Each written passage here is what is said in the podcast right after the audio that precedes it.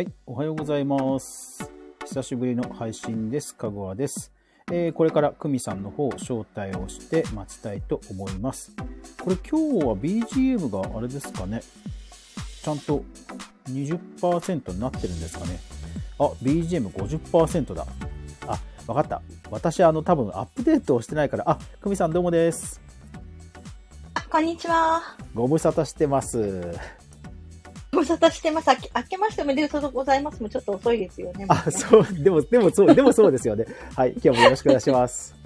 はい。よろしくお願いします。はい。まあ、という感じではあるんですが、えー今日は一応あの、一旦の締めくくりということで、最終回とさせていただきたいと思います。はい。今まで GA4 で、なんかこう、気づき的なものってなんか、この、これをやってみて、気づき的なものってそういえばありました？あそうですね。えっ、と、私はですね、その、かぐわさんがですね、その、いろいろこう、ここが変わった、ここがこうなってるっていうのが、Google はこうしてほしいっていうのがわかりますね、みたいな話がすごいなと思っていて、その、し思想が変わったみたいなところが、ああ、まああまあまあまあまあ、ああの、伝わりました？えっ、と、今の。だからあれですよね、その、なんかう、ん実際に公式リリースとか SNS 上に出てる具体的なことじゃなくて、こう、はい Google の本質的なところを あの、はいよ予測、想像して語ってるのがすごいなってことですよね。いや、そうですね。あの、このプロダクトというか GA4 がどういうふうに使われてほしいとか、そのユーザー、なんだろう、ユーザーがどうなってほしいっていうより、その、なんて言うんでしょうね。分析の、なあ、なんて言うのかな。未来とまでは言わないけど、こういうふうに使ってほしいっていうのが、その、設計から見えるんだな、みたいな。ああ、でも実際これに関しては私だけじゃなくて、やっぱりエンジニアの人たちと会話をすると、うんやっぱりそのはい Google からのどういうメッセージなんだっていうこう探りははいやっぱりなんか共通にしてる気がしますね。ああ、なるほど、なるほど。うん実際、えっと、GA4、えー現在はい。どんな感じで使われてます、えーとですね、今自分、まあもちろん自分のブログには、あの、まだ動いてる、あの、UA と一緒に入れていて、あとあの、他の外部の会社さんと、あと他の人のブログですね、そっちの方を見てるんですけれども、はい。うん。なんかお客さんからの要望というかオーダーというか疑問というかどんなのがあります？まだね、そこまでね、いけてないんですようね。ん。その、あ、あの、それは、なんていうか、お客さんの方も、その、もちろん、その、分析業界の人とかではない、ないよから私に、あの、降ってきているわけなので、その、あんまりそこまでなんか要望というのがまだない。うん。じゃあ定期的なレポートでとりあえずは、はい。あのこなせてるって感じですかね、そう、そうですうね。んちなみに定期的なレポートっていうとどういう指標のこうレポートをあの言える範囲でいいんですけどお出しすることが多いんですか？いや、もう、めちゃくちゃ普通ですよ。その、まあ、今、今 PV ってあんまり使わないんですかね。PV と、はいそのユーザー数と、あと、そのキーワードですね。キーワードは GA じゃないか、あ GA4 あでもじゃないか。サーチコンソール連携してるってことですサーチよねコンソールで。ははい、そうです。うんで、やっぱりその、なんて言うんでしょう。我々という、私とそのクライアントというか、その、あの、そんなにコアじゃない一般ユーザーからすると、その、サイトに来る数と、どういうキーワードで自分のウェブサイトが見られていて、で、今後どういうキーワードを、なん、なんていうのかな。今、キーワードとしてウェブサイトでは持っているのに、他のコンペティターに負けてるとか、こう、うまく打ち出せてなくて人が来てないっていうのを知りたいみたいな、うん。そういうところですかね。なんかあれなんですよね。最近、私のブログとかだと、あのはい。ディスカバリー結構出るんですよね。ディスカバリーってあれですか？そえっ、と、Google が、うん、おすすめする記事。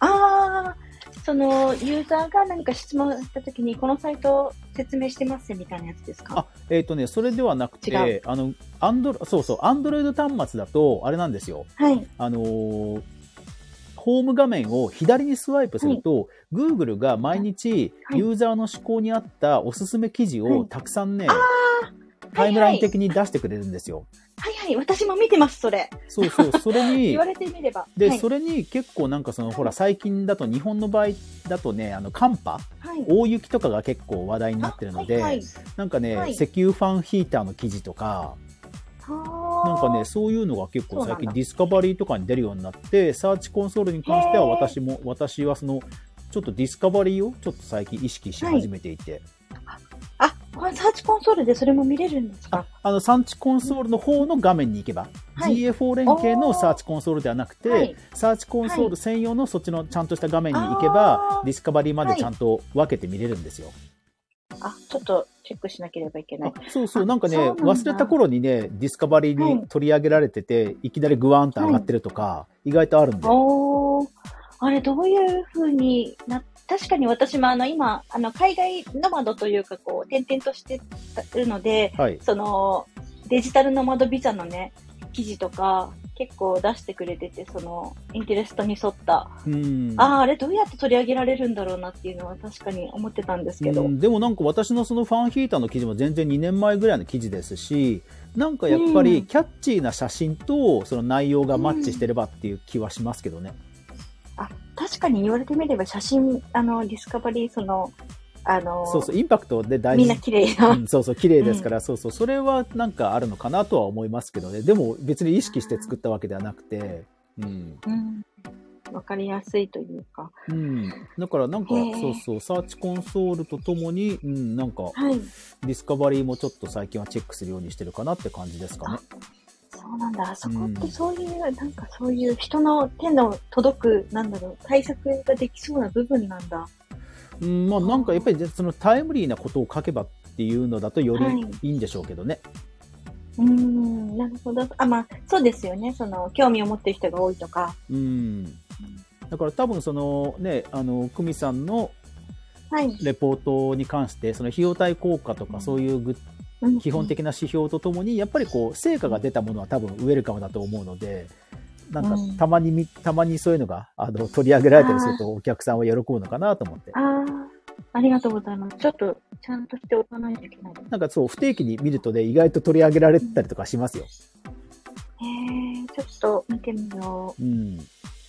ちょっと待って狙って、狙うのは難しそうですかね。うん、あでも狙まあうでもやっぱりそのノウハウ的なものになってるちゃんと読み物としてある程度そのエンゲージメントがあるものの方がもちろんいいはいいでしょうけどね、ああ、そうですよね。うんあ確かに自分が見るのも、そういうのばっかりだもんなう。ん、なので、えっと、さっきの基礎指標に関してはエンゲージメントっていうのは入れてます、エンゲージメント。うん、入れてないです。ああなんかねエンゲージメントおすすめですよエンゲージメント。あの要は滞在時間ですああ、はあはあ、滞在時間あんまり入れてないな平均エンゲージ。メント時間みたいな感じの指標名だったかなああ、なるほど。あーそうですよね。読み物系は特に読んでくれてる時間ですね。あそうそうで GA4 はやっぱりイベントをちょこちょこ出してるので、あのーうん。最近思ったんですけど、エンゲージメントはね、むちゃくちゃしっかり数字取れてる気がします。へえ。なんか UA の頃って直帰率って結構いい加減だったじゃないですか。なんかさうんうんうん30分ね、そのままにしたらどうのこうのとか、イベント出さないとダメとか、結構うんもやもやした指標だったと思うんですけど、エンゲージ、確かに。GA4 のエンゲージメント時間は意外と優秀で、だからはい PV 数が少なくてもエンゲージメント時間が長い記事なんかは、手こ入れするとさらにこう滞在時間伸びたりとか、うん。あの、エンゲージメントをずっと、こう、UA の時からちょっと不思議だったんですけど、例えばスマートフォンで開きっぱなしにしてたりとか、はい、まあ、開きっぱなしって言っても画面が消えて、そのブラウザーがバックグラウンドで動いていたり、あとはい。タブで開きっぱなしにしてたりとか、はい、そういうのも計測されてしまうんじゃないかとか思ってたんですけど、あれなんですよ。実はフォアグラウンドしか機能しないんですよ。あー、なるほど、なるほどね。じゃあまあ、あの、開いてそのまま出しておいて、どっか行っちゃうとかは仕方がないけど、そうじゃないときは、はいちゃんと計測してないってことなんですね。そうです、そうです、そうなんですよ。なるほどね。だから多分、その久美さんの関連してるサイトで、はい PV 数は少なくても、エンゲージメントが高い記事をみ、あの並べ替えしてみる、見てみると、意外と納得感のある、ああ。なんか見られてる記事がきっと発見できると思いますよ。ああ、なるほど、なるほど。それはちょっと面白いかも。そう。で、それは多分は SEO に強くないから、うんそもそも PV 数が少ない。じゃあ、うん SNS で拡散してみましょうかとか、そういう話になるわけですよね。ああ、なるほど、なるほど。でも見られてるわけですから。うんうん。なるほど、なるほど。確かにその SEO、すいません、えっ、と、そのブログの、私が見ている他の人のブログのやつなんですけれども、はい。そのキーワードで来てる、その Google から来ているサイトを見ると、役立ち系が多くて、その人が力を入れてるコンテンツ系、なかなか上がってきてないんですよね。うん。で、も、こうよ、その人が読んでほしくて、ファンとかもついてるのは、コンテンツ系の方なので、エンゲージメントから見直して、うんいい感じの記事をて、その、拡散方法を考えるっていうのはすごいいいかもしれない。そうです、そうです。だから過去記事でおすすめな記事を紹介するっていう時にむちゃくちゃ使えますよ。ああ、なるほどね。あ、それは私、恥ずかしながら全然ない観点でした。うん。いや、でもエンゲージメントって結構使えるんだなっていうのは僕は、うんうん GA4 を使い始めてからやっぱり思ったことなんで、そう、あんまり、うんあ知られてないかもしれないですね。うんうん。なるほど。ありがとうございます。すごい参考になった。むしろコンバージョンは GA4 になってからうんコンバージョン全然見てないですね、僕は。あ、そうなんですか。むしろ見てないですね。あ、むしろ、うん。なんか、結構コンバージョン設定しましょうみたいな、あの、イベントでこう、うんなんかそんな感じだったような。あーただなんかやっぱりその結局コンバージョンってね、点でしか過ぎないので、うん。やっぱり GA4 の設計思想からすると、やっぱりライフタイムバリュー、ユーザーさんと、まあ、生涯にわたってどうやって、ね、あの、価値を上げていくかっていうところに関して言うと、やっぱりなんかコンバージョンはあんまりなんか僕は、うんう、ん。最近本当使わなくなったなって感じですかね。結局コンバージョンを調べたかったら、あの、イベントをたくさん飛ばしてるので、い、くらでも、あの、後から調べようと思えばできちゃうので、まあ、それはちゃんとイベントをいろいろ設定してる人だから言える感じですけれども。うんなるほどあでもあれですよ、最近僕はその拡張計測、スクロールとかもはい特に入れてないですし、おー。本当に外部、あの、標準の外部リンククリックと普通の PV だけですけどね。うん。うん、あんまりほら、たくさん入れちゃうとサンプリングされちゃうし。ああ、そうなんです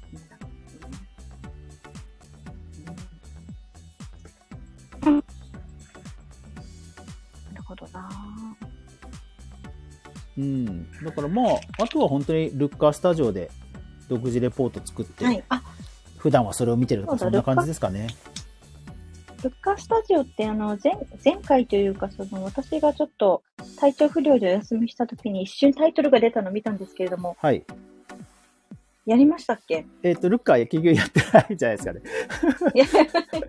すっ飛ばしましたね。はい。なるほど。ちょっとじゃあ、後で自分で調べてみよ。ルッカーはさすがにルッカースタジオは多分終了しないと思います。この間、オプティマイズ、うんオプティマイズははいサポート終了がアナウンスされましたけど、多分ルッカースタジオはそうなんそう、有料版もあるので、多分終わらないと思いますんで、なるほど、なるほど。そうなん見てみます。そうなんですよ。オプティマイズ終わるんですよ。え、そういう、その話、え、もう新しいですか？ちょっとえ先々週ぐらいかな。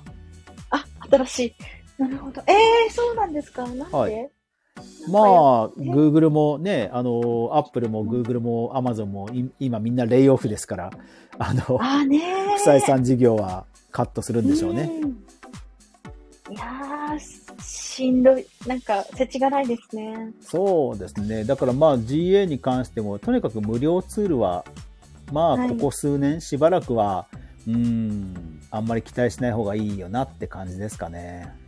うーん、そっか。だからまあむしろ本当にマイクロソフトクラリティとか、うんん、活気づいてくるかもしれないですよね。うーんななるほど。うんだからまあ、あんまり聞き覚えがない。あー今のうちにだから GTM を入れてるんであれば、今のうちからはいマイクロソフトクラリティのタグだけは入れとくとかするといいかもしれないですね。マイクロソフトクラリティ。今メモを取りました。はい。いやー、覚えることがたくさんあるな。うーん、まあ逆にマイクロソフト今回、あのーまあレイオフマイクロソフトもしてますけど、えっ、と、AI、チャット GPT っていう AI が話題になったタイミングで追加投資をオはい。ープン AI に対してしてますから、まあ結構 Google からなんかまた巻き返すチャンスだっていうふうに見てる節はありますので、まあクラリティはそういう意味では、あのあなるほど。GA4 の対抗版になりうるアクセス解析ツールになる可能性は秘めてますんで、うん、そういうところまで読んで見てるんですね。まあ種はまいておくのは全然ありだと思いますよ。はあ、ありがとうございます。なるほど。マイクロソフトクラリティ。はい。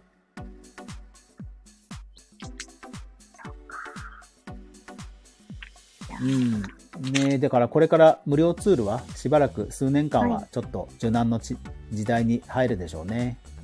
うーん、なるほどですね。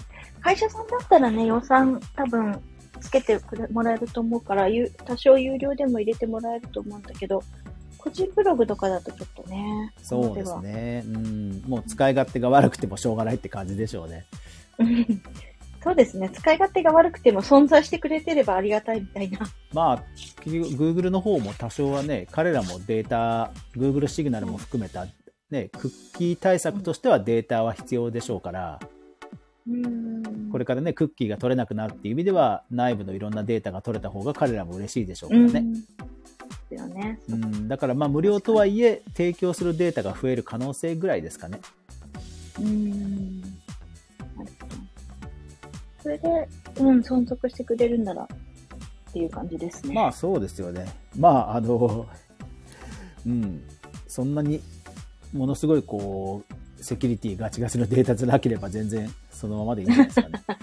うんそうですね。うんうん、まあだからそうですね、エンゲージメントとって、うん、まあまあまあ、そうですね。うん。まあだから本当にいろんなこといろいろいじくりすぎると GA は本当にすぐにサンプリングかかっちゃう、GA4 はサンプリングかかっちゃうので、本当に最近は私もシンプルにしか使ってませんね。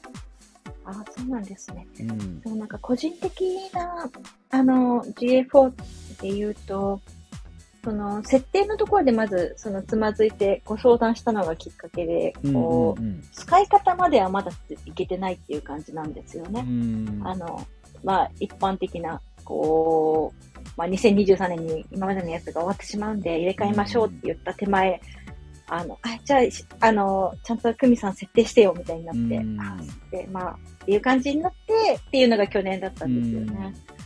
だから、その、UA から GA4 になって、GA4 の良さを、こう、随分この番組でいろいろ教えてもらって、これからやってみようとは思っているんですけれども、そんな状況です。なんかすごい綺麗なまとめを。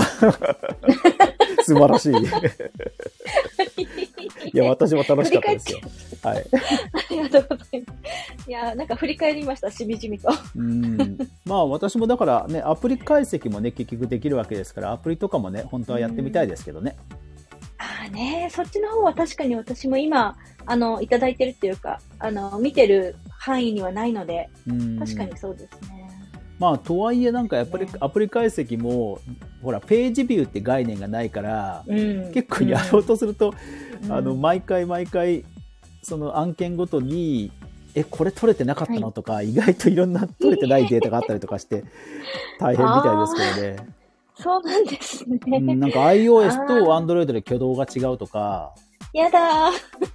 そういうのもあるんですよね。うんただそうすよね一方、で Android だと、はいあの、アプリ削除、はい。リムーブも取れるんですよ、イベントで。うーん、なるほど。だからまあ、そのアプリ削除に紐づいたユーザー行動ってなんだろうなとか、そういうのは辿れたりするので、ああ、よくね、なんかツイッターとかでもありましたよね。この、このツイートの後にリムーブされてるからみたいなうんうんうん分析が。そうそうそう。そういうのはだからア、プリ版というか。うん。それはなんかアプリならではで、うん。面白そうではありますよね、なんかね。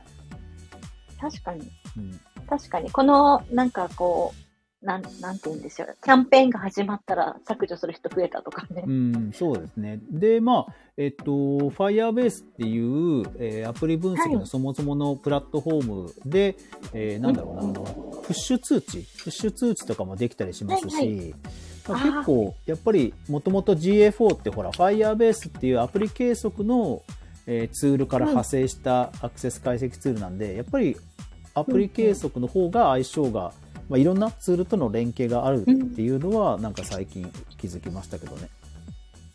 だんだん私の知ってる範囲から遠ざかっていくないやーだから本当どこまでついていくかですよね。学習コスト上がりまくりですからね。うーん。もう、もう戻れないっていう感じ。いやーだから普通に使う分には本当になんかコン本当に最近だからコンバージョン設定もしてなくてえあの サーチコンソール連携と PV 見て、あとエンゲージメント見てっていうぐらいで全然いい気はしますけどね、あとはそもそもがちゃんと取れてるか？ああ、そこでそうですよね。その、設定っていう部分でこう、うんってなってしまってるところ、うんね、あやっぱあったの。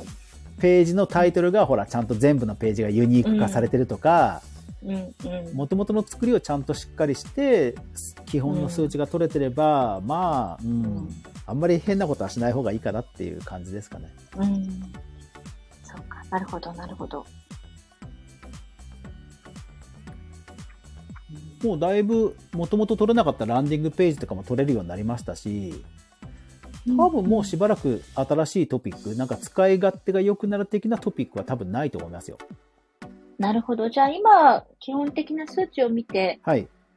それで GA4 とのお付き合いはなんとかしばらくはやっていけるかなっていう感じですかあね。だと思いますね。うんなんか下手にデータ探索とかやるよりは、ルッカーの方でいろんな、あのレポート作れるようになる方が多分ね、現実的だと思いますね。なるほど。うん、とにかく学習コストが半端ないので、で、しかもほら GA4 ってうんね、基本的にいろんなデータ誤差がいっぱいあるから、うん正確な数値じゃないか。ら、うん、ね。突き突き詰めてもあんまりこう、見返りは多くないというか。うんそうですよね。クライアントの人も、その GF を使ってほしいんじゃなくて、ね、ぶサイトを分析してほしいだけですもんね。そうそうそう。だからダッシュボード、うん綺麗なダッシュボードを作れる方が多分クライアントさんのためにもなると思うので、なんかいろいろ突き詰めるんだったらルッカーの方が、うん、なんか見入りは多いと思いますね。なるほど。じゃあ、あの、幻の前回と、あれなんですけど、ちょっと自分でも見てみます。はい、ぜひぜひ。はい。という感じですかね。うん、だから僕も最近は、うん、そんなになんかいろんなことはやっていなくて、うん、ただエンゲージメント見てると、意外な記事が、あ読まれてるんだなっていうのが分かって楽しいかなってところですかね。うんそこちょっと私も、これを、あの、今の収録終わったらすぐチェックしてみます。はいはい。ぜひぜひ、うん結構細かく取れてて納得のランキング出ると思いますよ。今ちょっと見てみようかな。なんか下手に Mac を立ち上げると、AirPod Pro の接続が持っていかれそうで怖かったんですけど。アップル、アップルあるあるですね。そうそう私全然アップル製品ほとんどないんで。そっか。持っていかれちゃうみたいな。なえっ、と、サーチコンソールの方でしたっけ？サーチコンソールの方はディスカバリー。ディスカバあ、ー。違うわ、ディスカバリーか。そうそうだ。えっ、と、GA4 は Google うん。アナリティクス。はい。そうだそうだ。えー、私も最近、あの、ちょっと Windows を使うようになってきたんですけれども、はい。ちょっとショートカットが混じって、こううまく使えないですね。Mac と Windows 両方使っていると。リンゴボタンとね、おコントロールとね。そう指が迷いますね。あえっ、と、なんだっけ？えっ、と、あ。エンゲージメント。エンゲージメントで、ページとか見て、で多分はい、ページタイトルごとの滞在時間的なのって出るんじゃないですかね。ユーザー行動エンゲージメントか。で、訪問時のページ数？違うわ。あれ？これページごとってどうやって見るんだ標準レポートだとエンゲージメントの中ですね。ライフスタイル、エンゲージメント、ページ。あ、そうか。これはあれだ。今までのやつだ。UA じゃなかった。あ、UA だった。えっ、と、GA4 じゃなかった。えっ、と、GA4 で、レポート、ユーザー属性じゃないんだ。ライフサイクル、あ、そうか、ここか。はい。の、エンゲージメントの概要。もう全然、エンゲージメントの中に多分タイトル、ページタイトルとかがあると思います。あ、あったあったあった。あー、なるほど。で確かに。その指標の中になんか滞在時間っぽいのがあるでしょ？あー、ありますね。はい、ありました。あー、なるほど。なるほどね。あー、なんか納得感ありますね。あでしょでしょ、そう、なんかページビューが少なくても、あ、これ、うんはい読まれてるな、大体みんなの評価と一緒だなっていうのが多分その数字に出てると思うんですよね。確かに。私の今自分のブログを見ているけれども、確かに、あの、これは役に立つやろなと自分で思ってるやつがうん。結構出てますね。そうですね。だから、それはもう、取りも直さず、まあ、いい、いわゆるいい記事なはずなので、じゃあそれに、えーそれがそもそも PV が少なければ拡散しましょうね。もしくは SEO に絡めたテー切り口で別な記事をもう一個書きましょうねとか、そういうのもいいでしょうし、うんなんか起点になる次の一手の起点になるページが見つかるんですよね。うーん、なるほど、なるほど。そうですよね。その読まれてるっていうことは役に立ってるというか、うんうん。まあ、興味を持たれてることですもんね。優位性があるページだと言えますんで、うん、だからそれをサーチコンソールとかで順位検査、順位をとかを、多分このキーワードだなっていうのあをー順位を見てみても結構低いランクだったりするんですよ、意外と。あー、なんかわかる気がします。だからうんやっぱりよくよくその SEO で勝ててなくても、やっぱりこういう情報を欲しがってる人はいるんだなっていうのも裏が取れるんですようね。あー、なるほど、なるほど。それは面白いですね。ちょっとやってみます。うん。なので、そう、GA4 もなんか、あ、はい意外といいやつじゃんっていうふうに、今回の、あの、この ライブ配信で最終的に思っていただければと思います。確かに、これは自分で発想がなかったから、確かにそうですね。今、あの、教えて、言っていただいて、うん。そう思えるかもしれない。よかったですありがとうございますはありがとうございました。ありがとうございました。という感じですかね。はい。えーっと、まとめ的な、えーこれで、えーちょっと、いろいろありがとうございました。いえいえ、こちらこそ、あの、すっかり忘れてしまった人か、いろいろ思い出深いこともありますが、本当はい、あの、お付き合いいただいてありがとうございました。また、あの、なんか、あの、こう、これってどうなんだろうってことがあったら、お聞きするかもしれないですけれどあ、も。ぜひぜひ DM いただければと思います。はい。あとなんかはい、全然話関係ないですけど、海外生活とかでトピックあればあ、、はい。私の、あの、普段の、あの、ラジオの方でもぜひコラボしていただけると。あ、ぜひぜひ。は はいい。なんか、はい、そうですね。そ、なんか、そっちの方が私がこう、出せる情報は多いかもしれないです。はい。はい最後に、そしたら、久美さんの方でなんか、えーリスナーの皆さんに向けてなんかお知らせなどありますか？特には。あ、そう。GA4 に絡んではあんまりないんですけれども、あ全然はいあの、はい。私はあの、海外ノマドというか、その、海外生活を1月26日で丸9年になりまして、で、こ今もう10年目に入って、10年、10年記念何しようかなって考えてるんですけど、その、ね、コロナとかもあって、その、リモートワークが増えて、もっと今までよりもその、転々とした暮らしみたいなものがしやすくなると思うので、そういうのもなんか、興味ある人がいたら、私のブログとか読んでいただけると嬉しいなっていう感じです。はい。組ログとかで検索すれば出てきますかね。あ、そうですね、あの、はい。KUMI ハイフンの LOG ですね。この今、コラボのああの、はいアカウントが出てるやつと、そうそう。まあなんかあとはノマドとかで検索すれば出てきますもんね。バッチバッチリ、バッチリかな、バッチリかな？はい。はい。だと思います。いやー、というわけで、はい、ありがとうございました。